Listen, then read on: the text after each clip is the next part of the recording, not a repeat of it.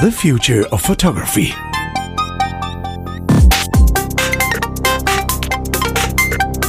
Good morning.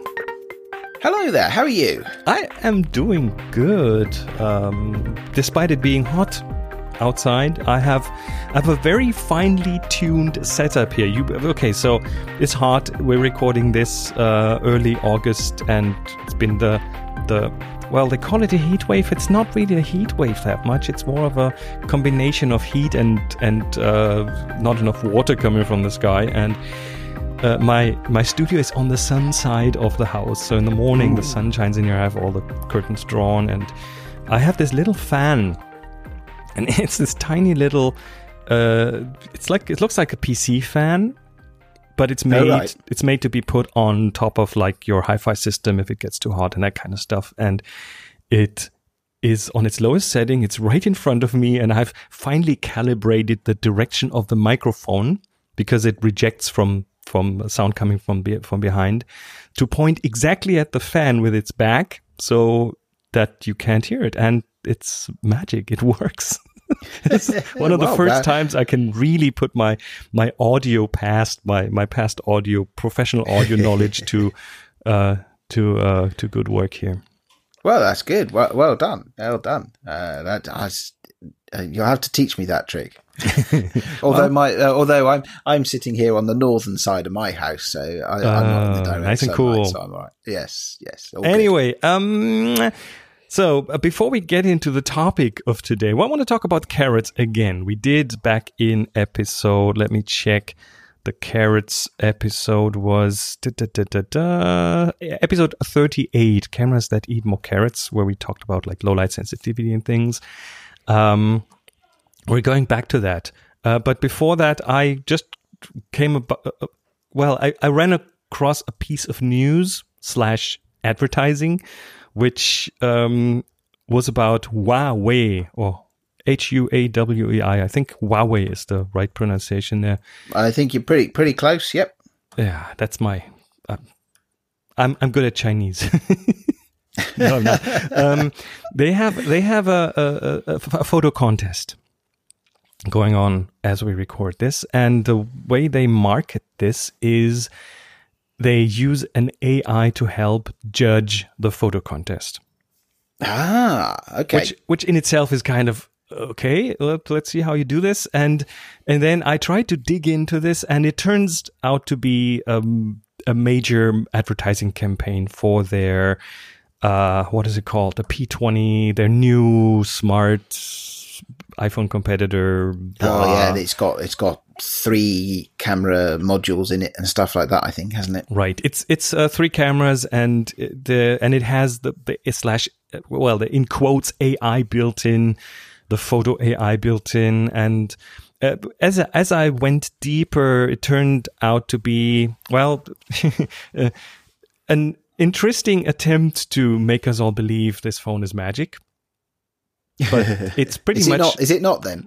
not quite. It is pretty much doing the same that most other smartphones are doing now. Uh, they're just they just decided to use that in their marketing and the way they do it. Okay, there's a photo contest. It will go on over a while, and it uh, will be the photos will be, um, as they say, pre-screened by uh, by by uh, the camera's built-in photo AI, and it it's a pre-scoring, and then it will be finally judged by a Leica photographer, which sounds very photographer. which sounds very very fancy, but if you look behind that term, it pretty much means a photographer who owns a Leica, right?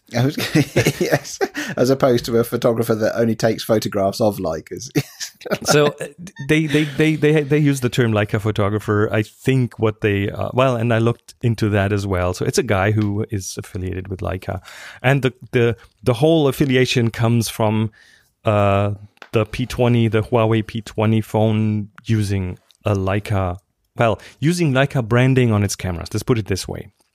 it they, they say well somewhere deep in their marketing material they say the camera was co-engineered by Leica which I would take as they probably have spent a whole lot of money to get the Leica name on the cameras, and there might be some in these kind of deals usually work like like if you have a, a XYZ camera with a Zeiss lens, um, it is not that Zeiss developed the lens. Usually, it is that they uh, they made maybe some suggestions for designing the lens, and then in the end, they looked over it and said, "Yeah, we can stand behind this. Uh, here's our name." And yeah, there's usually I mean, money involved. It, yes, because I mean, Sony and Zeiss have worked together for years, haven't they? And Panasonic and Leica and stuff like that. Yeah, but but again, this the Zeiss lens in the in the Sony camera is made by Sony, pretty sure. So it's the same thing going on here. They but they have the Leica name on the on the phone, and it makes it it makes people perceive it as being more valuable, of course. And then the AI. So what what does the AI have to do in here? Well, they have a chip in there. It's called the Kirin 970 CPU, and it has a part of it like the today's systems on a chip. There is a CPU in there and a GPU in there for the graphics, and then they have another little chip inside that package, and it's called the NPU, the Neural Processing Unit. Oh, that sounds fancy. Well, what it does is um, you have these neural networks and you train them somewhere on a big, big computer. Like you show them a gazillion of photos, and each of those photos has a rating next to it for aesthetics, for is this a nice photo or is this, this not a nice photo? And those ratings come from professional photographers. So there's uh, professional photographers or from contests. Um, and there's so, so there's this whole whole pool of training images with ratings next to them. And you feed this into this uh, AI, into this neural network to learn that. And then you will show, and then afterwards, you run that neural network on a NPU, on a neural processing unit somewhere in a phone. And whenever you take a photo, then that neural processing unit will spit out a score. And it will say, okay, that's a good photo, that's not such a good photo. It has a score of 3 out of 10 or 9 out of 10. And it might be able to give you a bit more context at why it's thinking that. Maybe the, the background is nicely blurred, or there's a single subject and not too much clutter in the fo- photo. Lots of different possibilities here, but that's pretty much what's happening. You have this pre-trained neural network that runs on that special chip in your phone. And that is okay. pretty much the entire background of this entire campaign is okay, Huawei now has that NPU on board to do this and the AI that is helping to judge the photo contest pretty much does some pre-screening. They they call it aesthetic scoring.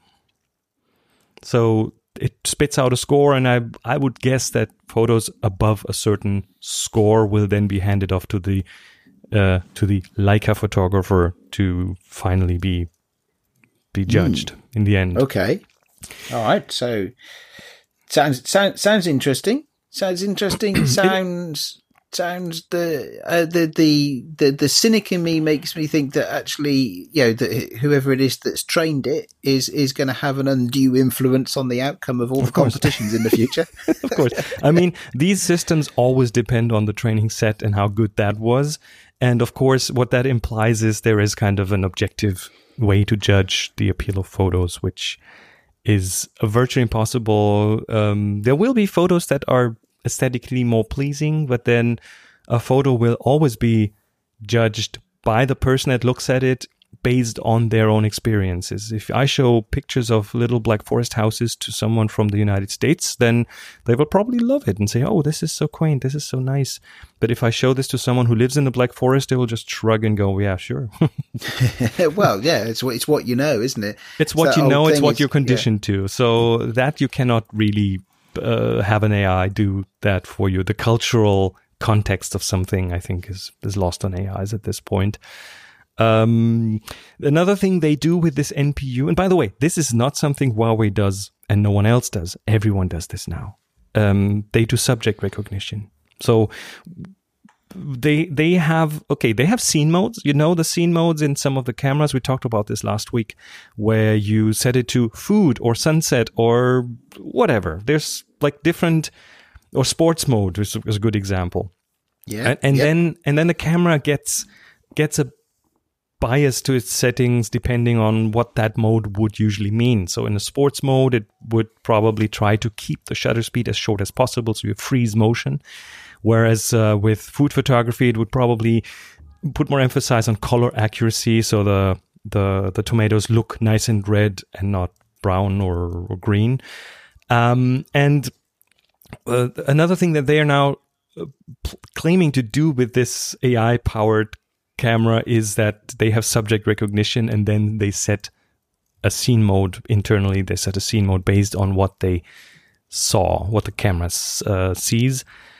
In uh, an example video, again, highly there's lots of lots of marketing uh, there, lots of um, emotion, hardly any technical information in their videos. It's all trying to make you feel good about the magic of this camera. Um, but yeah, they have they have an example where someone was holding up a cone of ice, an ice cone, uh, and then the, the camera says, "Oh, food," and then they they point the camera at a dog, and the camera says "dog," and they put it at, point it at a person, and it, the camera switches to portrait, and uh, everyone's doing this now. Okay, so this is. Uh, yeah, this is just a, a, thing that cameras do now. If you look through any current smartphone camera and point it at a landscape, it will know this is the sky, this is the foreground, this is a tree, this is a this is a meadow, and it will treat these things accordingly. So. Yeah, it's it's interesting, isn't it? Because although that sounds really horribly invasive and stuff, that the you know the, the professional level DSLRs um, ha- have had for 20 years, well, not 20 years, 10 to 15 years at this point, have included, you know, uh, databases that allow them to do very, very basic scene recognition so that they can set automatic exposure correctly. But only exposure. But only exposure, not mm-hmm. not color and you know uh, and and other things and like, like, that, which I know these scene modes do more and more yes. of now. So yeah, yes. So mm. it, it is it is it is beyond. It's going. It goes beyond the professional DSLRs, and I I would think that most professionals at this point don't really want this uh, level of automation. Uh, a skilled photographer will always, at least to this point, will will enjoy having the skill, knowing what to do in what situations, taking con- control away from the camera, and deciding very deliberately this is where I want to focus, this is what I want the exposure to be like. Um, whereas, of course, these kind of systems uh, go into the direction of we are taking care of everything and it will be a good result. Um, and yeah, the problem, yeah, is, the problem there, it is interesting. The problem there is, and I'm I'm talking from the perspective of a professional photographer here. The problem there is, of course, that the camera will not know your intention. Like, do I want this part to be in focus or would I rather have that in focus? Or do I want the exposure to be for that? Or do I want a deliberate overexposure or a deliberate underexposure? Or do I want a silhouette instead of the person's face being yeah. visible? That See, kind of stuff. Is, that's, I, do you know what? This is, this is one of my strongest arguments for electronic viewfinders. So, which you see I'm not sure get. how much you've, you've had a chance because to use them, you know, a lot but one of the biggest strengths for me is to uh, to use um, spot metering mm-hmm. um, and uh, uh, use use that, and then you can actually very finely adjust the exposure. Right. Before you take the shot, and I, I use that in, uh, you know, let let's say uh, I don't know, just imagine a, a classic shot where you're in, a city and you want to take a photo of some people and they happen to be in sunshine, but there's lots of dark shadows and you want to crush those to proper black. You know, uh, at that point with my camera, I'll put it into spot metering mode. I'll get the autofocus point, which, which on my camera you can also set to be the spot exposure mode um, uh, point, um, and put that right over the subject. Focus, lock in the lock in the exposure, and mm-hmm. you can see, and you can just move moving the camera ever so slightly left or right or up and down. You can fine tune your exposure before you take the shot. And of course, that that means you have already spent the time learning all this and uh, and and d- diving deep. Now with these AI powered cameras in our smartphones, uh, everyone who people who have no interest whatsoever in learning these kind of things will still get results that are a lot better than they used to get in the past. And this is a cool thing. This is uh, this is an amazing thing um, because they wouldn't they, they even with older cameras they wouldn't just put in the time to learn that or they wouldn't have the interest to learn all these intricate details so they are an advance uh, an, an, a, a, they put them at an advantage over people who don't have these kind of cameras for sure um, another th- another thing that NPU does, the neural processing unit does, is um, again the same thing that we have in iPhones now with what's called portrait mode, computational bokeh. So the cameras and the, the P20 has three cameras and it does some magic and NPU neural processing to render the background out of focus and make that a nice transition from, let's say, a portrait to the background without it giving it weird jagged edges and things. So again, just trying to kind of look through the marketing surface of that AI judges photo contest uh, uh, campaign. There's yeah. So it, let's let, let's cut let, let let's get down to the the nitty gritty of those. There does does it work? Right? Has it chosen what you consider to be aesthetically pleasing photographs or, or artistically interesting photographs? Well, this kind of a contest, I think, will attract a lot of attention. Lots of people hand in photos, and from what I've seen so far, um, the results are nice. Yes, they are, but the the results are just pre-filtered by that AI and then being looked at by an actual person who has the experience, who has done this professionally forever. Uh, so. if you if you give it enough input, then the pool of pictures to choose from for that Leica photographer is still huge enough to make sure that they get uh, amazing pictures out of it. Um, there were picture, uh, there were like AI powered aesthetic scoring systems in the past um, that uh, I think Microsoft runs one online that uh, tries to do that. There is an, another one. There, there are like three or four of these kind of systems online that you can throw pictures in into like upload a picture to and it will tell you this is a good picture this is not a good picture it will spit out a score and i found those to be um yeah limited because what you what you end up uh like one of those systems was uh, uh, I try to remember the name and I don't. It's kind of a year ago, maybe. Um, and it had a gallery of photos, like of its top scored photos. And that gallery consisted mostly of pictures of flowers with an out of focus background. Right. So bokeh and a flower in the center, like a very prominent, sharp subject. Those were pretty much at the top and um, the second was pictures of motorbikes. Don't ask me why, but for some reason it had a bias, or it was being trained towards that kind of a bias. So, so, so this is this is like um, SEO, isn't it? So uh, this is like search engine optimization. I think we're going yes, to hand up with yeah. pho- photo, photo contest optimization algorithms, aren't we? that is that is a natural reaction to these kind of systems. You try to find the weak spots of this, and then uh, hand in pictures that that uh, that go through that go through the filter. Yes, hmm. e- even more corrupt than a village camera club.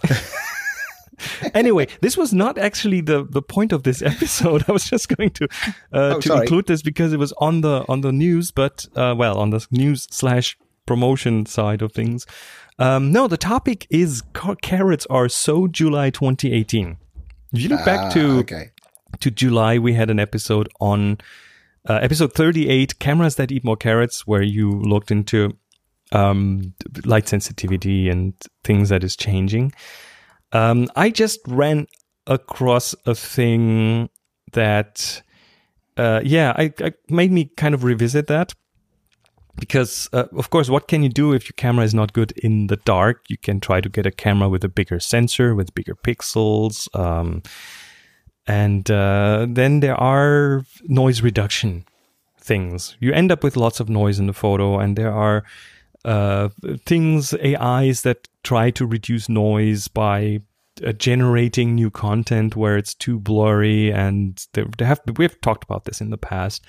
Um, and usually that happens by training an AI with before and after images. So you show them a noisy image, and then you show them the cleaned up image the not noisy image of the same thing, and that gives the AI over time enough uh, material to to then take a picture that hasn't seen before and spit out an image that it thinks this is what it would look like like without the noise. Okay. Yep. And that's how these things work. And now there is a different approach by NVIDIA. Uh, cl- I like Nvidia. They're doing a lot of good work, if, aren't they? If you click, well, Nvidia used to be this uh, graphics chip company, graphics cards, and they have because the graphics, the GPUs are very close to what they need computationally uh, from the NPUs, the neural processing units. That that's how Nvidia kind of moved and switched over to this area, and um, they do a lot of research in this area, uh, and um, this is a noise removal technique. If you click on that link, the petapixel link, um, which says NVIDIA unveils an AI that removes noise, grain, and even watermarks. Okay. And they have shown a system that is, well, at least on this article, is um, almost like it's almost impossible what they do. Um, because they do noise removal, not just from extremely noisy images to astonishingly clean images, uh, but they do it without training the AI on before and after. They have found an AI method that doesn't need this kind of training that can infer from photos without having been without having been trained on before and after images. So they cut out an entire step of that. And if you look at the results, the one with the koala is just how can you get that picture out of too good noise? to be true? Yeah, it's too good to be true. Um, but of course, what does that mean? I mean, we're looking at uh, really amazing noise removal here. Um, of course, what they will show you is only the best they can do. Um, but it removes noise, it removes artifacts, in this case, watermarks. Hmm. So if you're a photographer yeah, trying to protect your work, you put a watermark on it. Uh, this algorithm, in theory, could just take this out and without a trace. Um, if only we had some kind of blockchain solution for copyright protection. I'm not going there again. but of, of course, of course, what I mean on the good side, it would certainly mean for the future photography that we can shoot in low light with even smaller sensors in our smartphones. This is an AI based solution, so it could probably be uh, poured into a little network that then runs on an NPU in your phone. Um, the skills and technique kind of become a bit more secondary because you don't have to watch out too much about your exposure times and ISOs in, in low light because uh, it will be easier to remove uh, noise artifacts in, in post production. Um, on the negative side, ne- watermark removal is I mean, not that I think putting a watermark on a photo is an effective way to uh, to avoid theft of your photos, but um, that will certainly make it much easier. Just download an entire catalog from some stock site, and they often have like stock photos have a little a big watermark right across them. Uh, just download that catalog with the watermarks and run it through the system, and you have uh, hundreds of thousands of photos clean That's photos. yeah. So, know. so if you're determined to, um, to to undermine some of those commercial models, that this this is powerful stuff, isn't it? It gives you uh, tools that you didn't have before. Yes, um, interesting. I find I find this interesting in a forensic context um, because photo forensics is a, is a field where uh, where specialists try to find out if if a photo has been tampered with or not. So the question, of course, is: Will this be good enough to f- to to fool those people who know what a photo looks like and who know how to find out if something has been tampered with or not?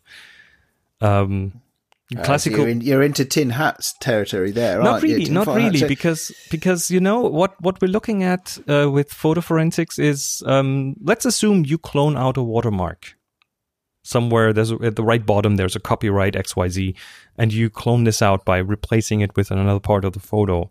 So if you are a forensic you will be uh, looking for stuff that is in the picture that is repeated somewhere else right? You will look if if this part of the photo has been copied from somewhere else in the photo. And uh, if if those algorithms are being trained to to make this more difficult by i don't know for example generating artificial noise in these corners that will cover up whatever has been cloned or changed. Um, there's certainly an int- it's an interesting field to at least uh, think mm, about. Yeah. So these technologies can be used for good and bad. Um, I tend to focus more on the good. So uh, it probably means that we'll be shooting with we'll be shooting in dark in the dark in dark environments without having to carry a tripod in the future. It it is it is really interesting, isn't it? Going back to you know uh, what we were talking about, what I was uh, on my wish list from last week. But generally speaking, the conversations we tend to have around you know uh, smartphones and sensors, yeah, the these kind of technologies are. Um, uh, uh, are undermining the the added value you get from a larger sensor, aren't they? You know, so so why would you need to buy a, a large and very expensive camera if uh, you know uh, if the image quality was not that much better? Yeah, and, they're, they're beginning to erode the the value of having a lot of skill. Yeah.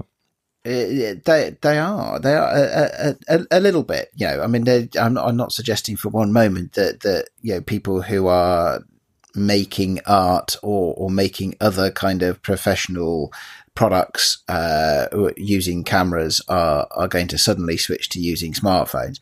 I mean, okay, we're, we're not all going to be Steven Soderbergh shooting yeah um yeah feature films on on iPhones. Not yet no. But not not not yet. But one of the things that I am starting to see creeping in is is um niche products but that are very small so that you can get, um, yeah, uh, uh, and this is a very poor example because it's not a niche product, but a GoPro is very small, and you can put you can get decent quality video out of a GoPro in a small space, and that gives you more creative options.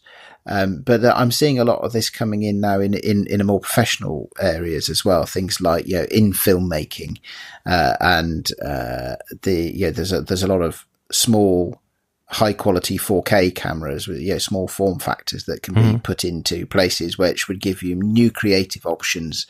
Um, yeah, if you could get these even smaller, you know, what happens when you get a, a tiny, tiny sensor um, that uses all of this computational and algorithmic intelligence to clean up images? You, you, what could you do with that? What mm-hmm. could you do? You could, uh, I don't know, uh, I, I, I don't know, and that's I need to think about that. Yeah, bit, it, it it's interesting because we are. I mean, we are in on this show. Uh, the two of us, of course, we all ha- have to judge these things based on what we know, and uh, it means that we're looking at evolution. We're looking at at step by step cameras getting better, sensors getting smaller, systems being developed to take the noise out, systems being developed to to generate artificial bokeh. It's all kind of these single steps. It's not kind of a revolution. It's more of an evolution.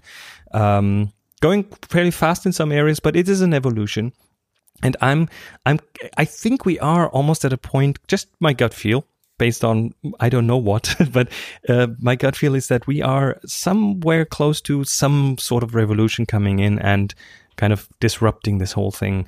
Um, we, we see this we see this interestingly in the mobility space. It's nothing to do with photography, but um, in the mobility space, you look at uh, transportation, and then Uber and and Lyft and these others come in and kind of uh, take over the, t- whole taxi business pretty much because um, the business model is different and um, and then before they even like win completely, then all of a sudden, all the bigger cities, uh, at least in some countries, now have these huge amounts of electric scooters at every corner, and you just grab one and pay I don't know a dollar per mile, and um, and all of a sudden, companies like Uber, the disruptors, are getting disrupted by these things because they have enormous growth in the cities. And that's why these bigger the, these companies like uber are now investing massively in the electric scooter field because the, otherwise they, they they wouldn't be around anymore in a in a short time. So it is interesting. And and this kind of an disrupting the disruptors kind of thing um i i just have the feeling that we are close to something happening something coming up that will turn this entire show here on its head. yeah, well, hey, I look forward to that. Oh yeah, yeah this is a this is a we are, we are on a roller coaster ride here. So um, let's let's keep it going and see where it takes us. Um, and that was it, episode forty-one. Next next week. Oh, right versus no. Okay, let's find out what that means when we get there. Um, until then, uh, let me turn up that fan again. Can you can you hear that now? No, no, no. getting louder? No, your fan is still quiet. Interesting. Okay, everything finely tuned. Okie dokie. Until next week, then. Take care. Take care. Bye bye.